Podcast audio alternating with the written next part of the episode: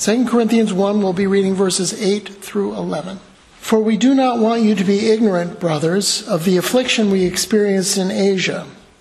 For we were so utterly burdened beyond our strength that we despaired of life itself. Indeed, we felt that we had received the sentence of death. But that was to make us rely not on ourselves, but on God, who raises the dead. He delivered us from such a deadly peril, and, will, and He will deliver us. On Him we have set our hope that He will deliver us again. You also must help us by prayer, so that many will give thanks on our behalf for the blessing granted us through the prayers of many. Amen, dear saints. You may be seated. We are continuing our early trek through the exciting first chapter of Second Corinthians this morning. And as always, before we embark on our journey of grace and faith in Christ, let's pray. Father, now anoint your church with the blessing of the Holy Spirit as he applies Jesus to our hearts that we might see in the face of Christ the image, the express image of God, and through him know you in the way, the only way that pleases you. And in this beholding of Christ, may we be built up in our most holy faith to be more conformed into that image as the church, the bride of Christ. This we pray in Christ's name. Amen. I don't think there is any other place in Pauline epistolary literature where the great minister expresses more angst and anguish than he does in verses 8 through 10 of our scripture lesson for today. The great apostle and all regenerate church members in every age have understood that nothing can be a greater burden than sin and its accompanying curse, judgment, and condemnation. Now, by that statement, I am not supposing that Paul is necessarily primarily referring to his own personal sin, though in a subordinate sense he may be, but he was certainly cognizant of the issue and the fact of sin and its opposition to Jesus, the gospel, the church, and the work he was doing in the first century New Covenant age in which he wrote these words. The only rectification for the sin problem for anyone is blood atonement, but it must be of a perfect God man, the God man Jesus Christ, the one mediator between sinful humans and the holy God. 1 Timothy 2:5.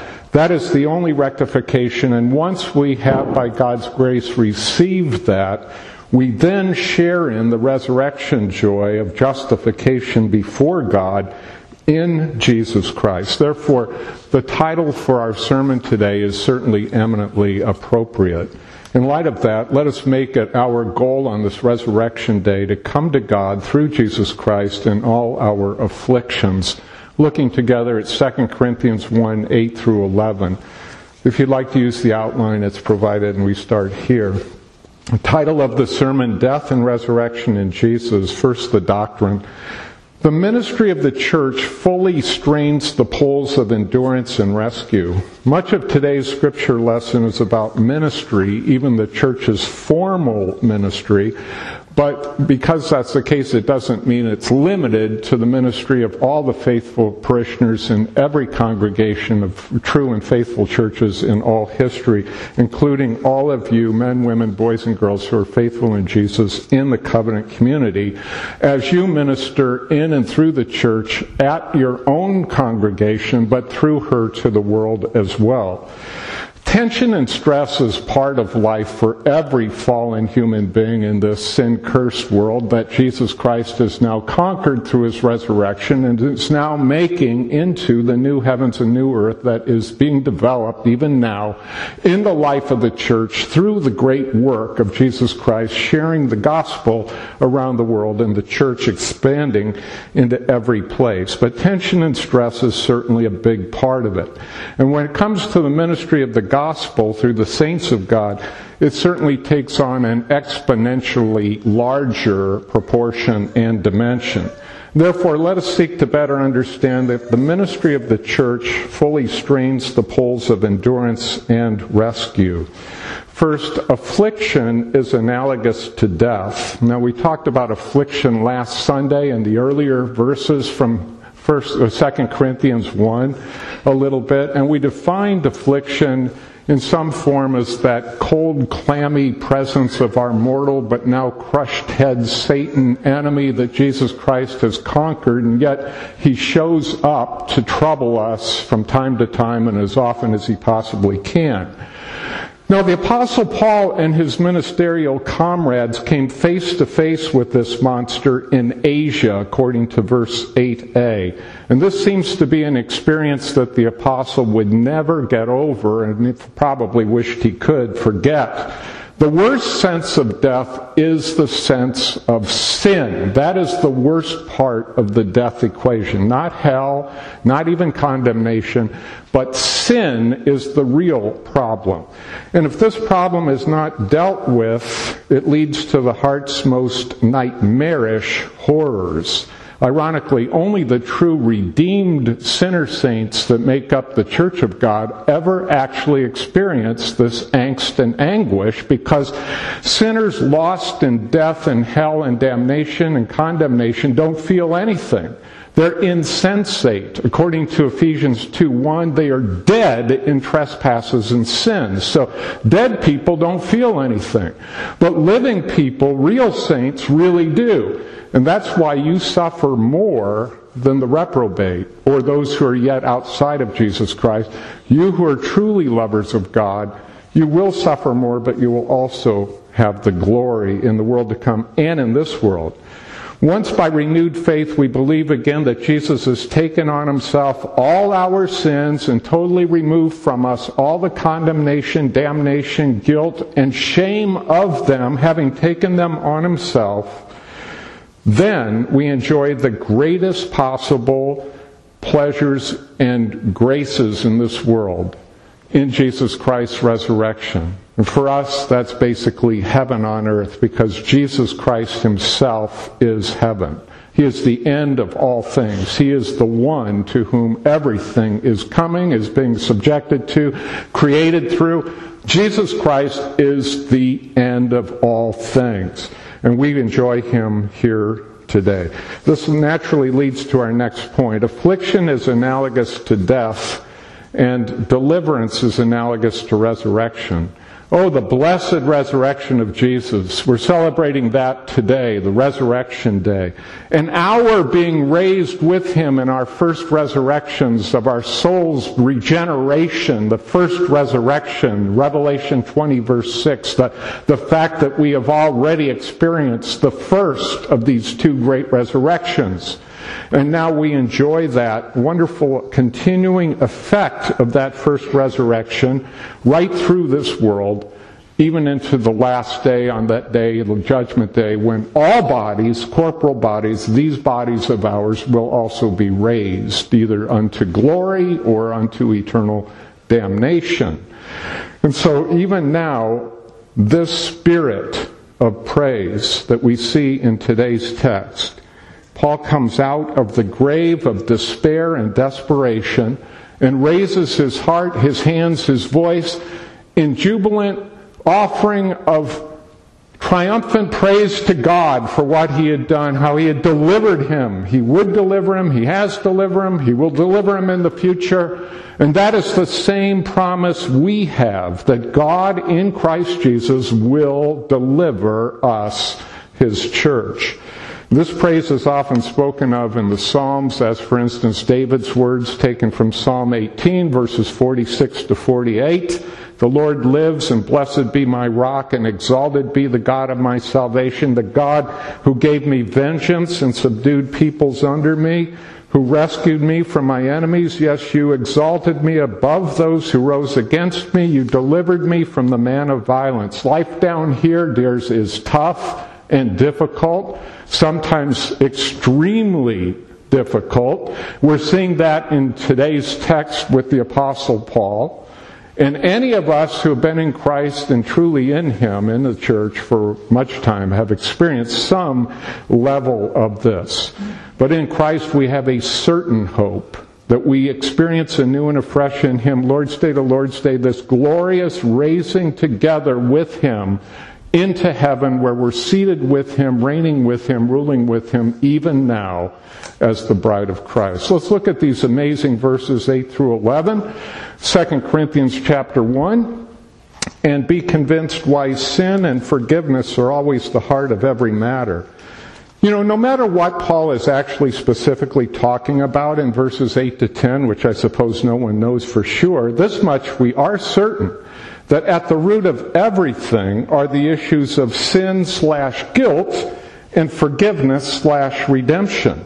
All of our problems, all the problems of the world, all the problems of every rational creature, human or angelic, is encompassed in the heart standing before the perfect bar of God's eternal and absolute justice. That's a problem. And that's why everybody you know is seeking to deal with it. And if they aren't doing it in Jesus, they cannot find the answer. Thank God that in Christ, His blood atonement, the church's true saints need not fear the fact of why sin and forgiveness are always the heart of every matter. First, because sin is behind all of our struggles, verse 8. For we do not want you to be unaware, brothers, of the affliction we experienced in Asia. For we were so utterly burdened beyond our strength that we despaired of life itself. Wow, that's just an amazing verse in itself. Now, I do not mean to imply in the verse or in our doctrinal statement that is encapsulating the verse that our own personal sin is always the immediate cause of all our trials and troubles, though when it is, it is especially harrowing. And that's where we really need to always start is with our own hearts rather than out there with someone else. In this verse 8, frankly, I don't think Paul is referring to his own personal iniquity, but undoubtedly the curse of sin was the driving force behind the apostles' almost unbearable torment and agony. Now, whose sin it was was not as pertinent to Paul's words as the fact that he and his ministerial companions in the deepest parts of their souls had in God's sovereign providence to bear the burden, the ministerial burden, the gospel burden, the church burden of whatever it was that was going on in Asia here in verse 8. Trust me when I tell you that a faithful ministry is strenuous and it taxes the soul and stretches the heart almost to the breaking point. Do we sense the nearly unbearable grief in Paul's heart in these words of verse 8b? We were so utterly burdened beyond our strength that we despaired of life itself. And Paul wanted the Corinthian church and us all the way down here in 2023 to quote, not be unaware of this sorrow, verse 8a. So it was important to him that it got inscripturated. Why sin and forgiveness are always the heart of every matter because sin is behind all of our struggles and because grace assures us of our complete forgiveness, verses 9 and 10. Indeed, we felt that we had received the sentence of death, but that was to make us rely not on ourselves, but on God who raises the dead. He delivered us from such a deadly peril, and He will deliver us.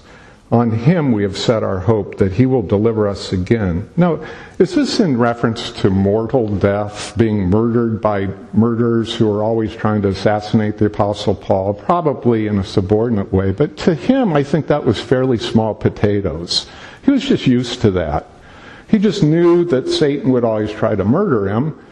I think it's deeper than that. I think it goes to something more profound.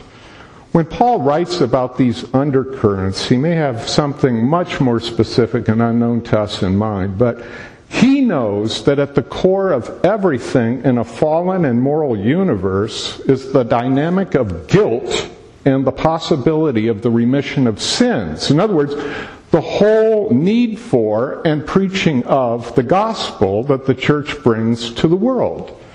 The world seeks then to heap up on the true saints all kinds of guilt and condemnation and damnation. And the assurance of our sins being forgiven in Jesus' blood becomes for us nothing less than heaven on earth. I think, in the most profound sense, that what Paul has in mind here in verses 9 and 10 is regarding the issue of sin, guilt, God, damnation, judgment, the things that drive human beings to distraction, that absolutely make them go crazy in a certain sense, in the sense that they simply can't handle it. And that makes sense. There's so much on the line. Life is so serious. Human beings are created in the image of God, and many of them go to hell. And many of them are elect out there, and we don't even know it. And our role and our privilege is simply to broadcast this gospel to everyone. And God will call his own unto himself. Now, is Paul the minister thinking about other spiritual circumstances, about persecutors, other evildoers, heretics? Heretics were a real big, probably the biggest problem. As I think about this, even standing here, I'm wondering if maybe it was heresy that Paul was really tangling with in Asia. Satan's way of using heretics and heresy and introducing false teaching into the true church to try to lead the lambs astray into some other gospel, some other way. I suspect it is.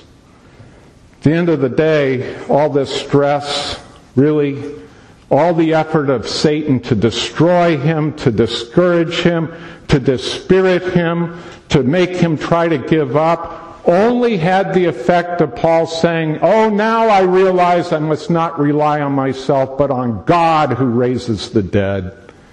On the one God who will, has, and always has delivered me from death.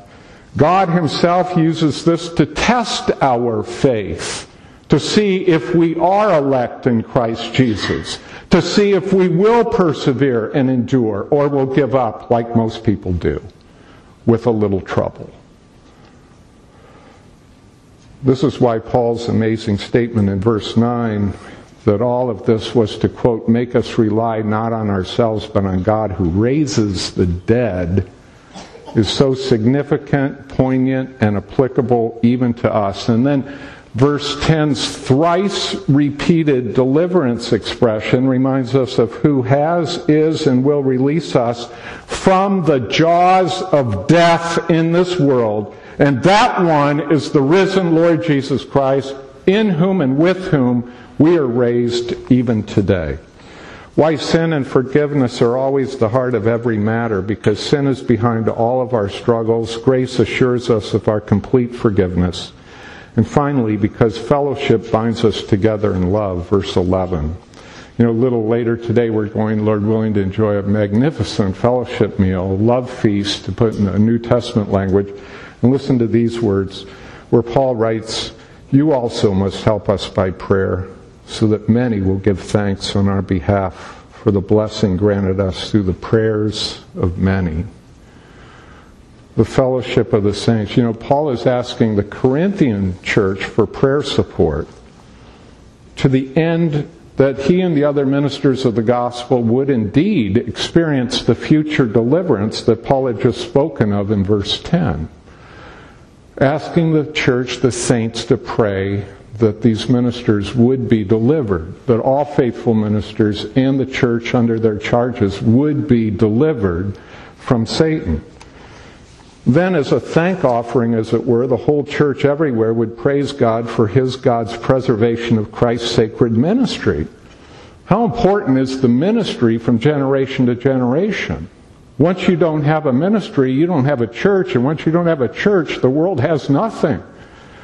And what has happened in the worst times of church history? Darkness and death and law and works and religion that has no life in it because there's no Christ in it.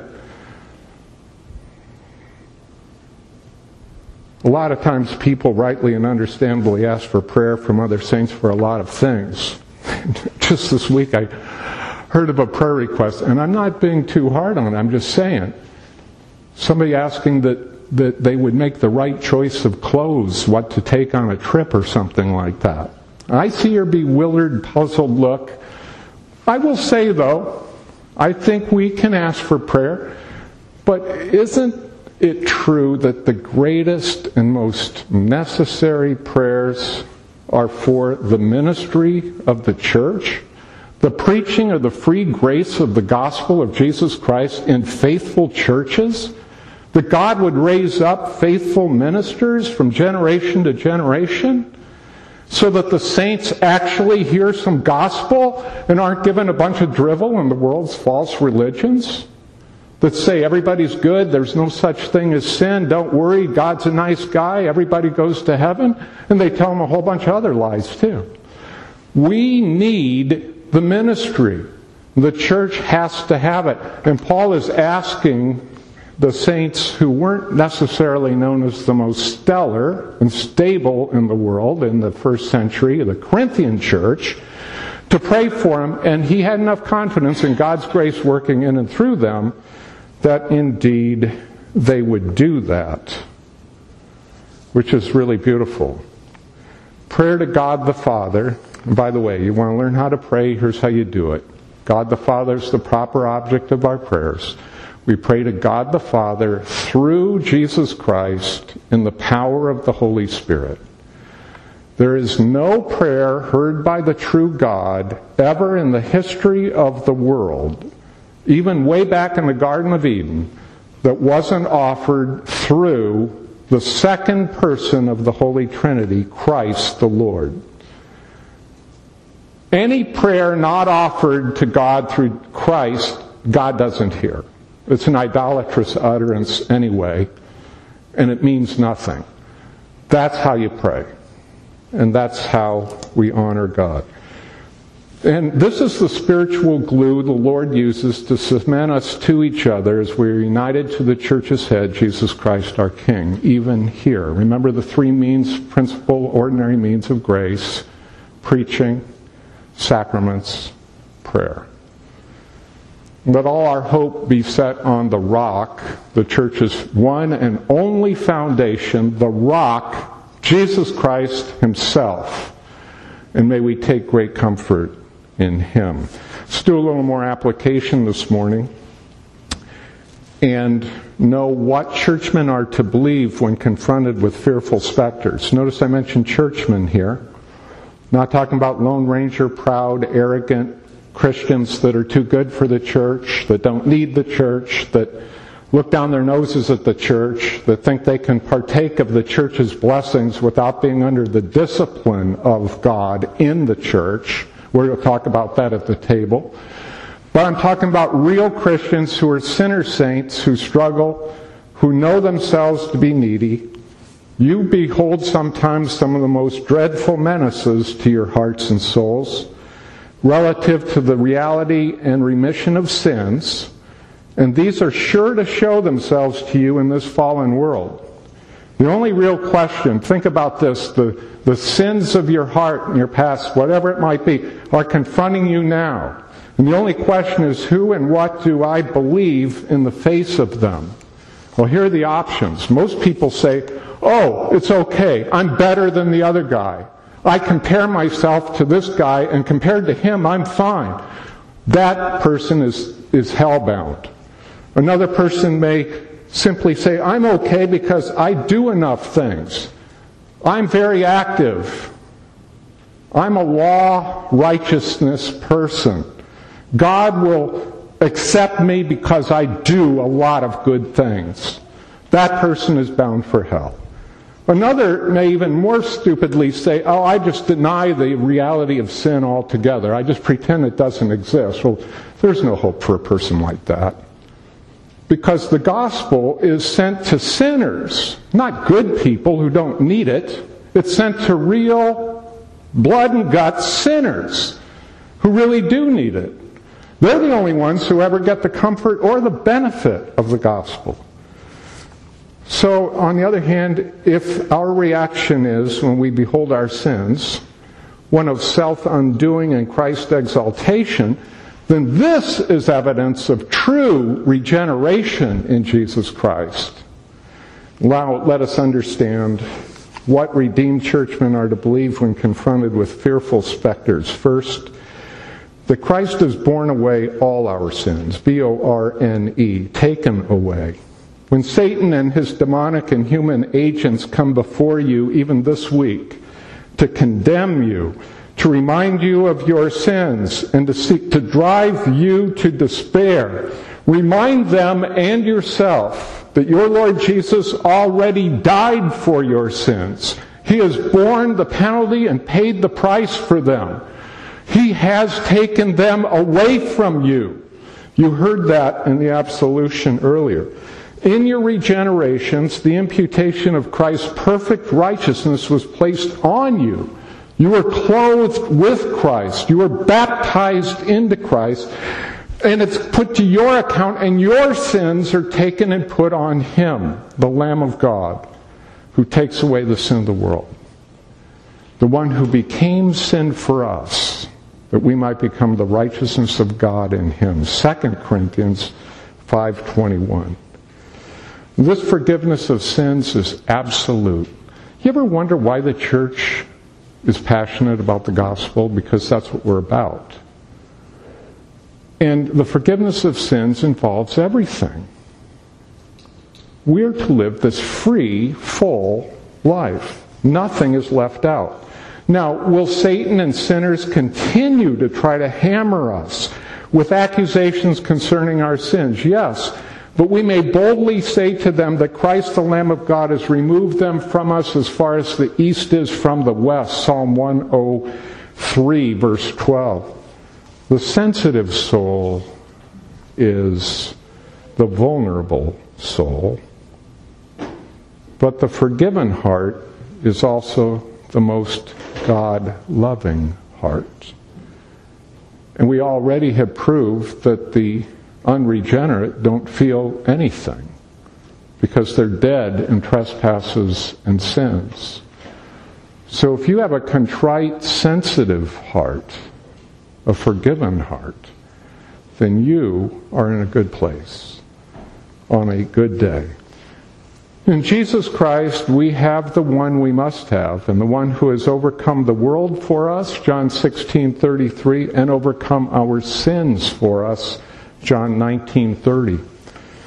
What redeemed churchmen are to believe when confronted with fearful specters, that Christ has borne away all our sins, and that we are free, risen, and justified before the holy God, all in Jesus. After death, i.e., humiliation, repentance, comes resurrection, i.e., life, joy, strength, and assurance.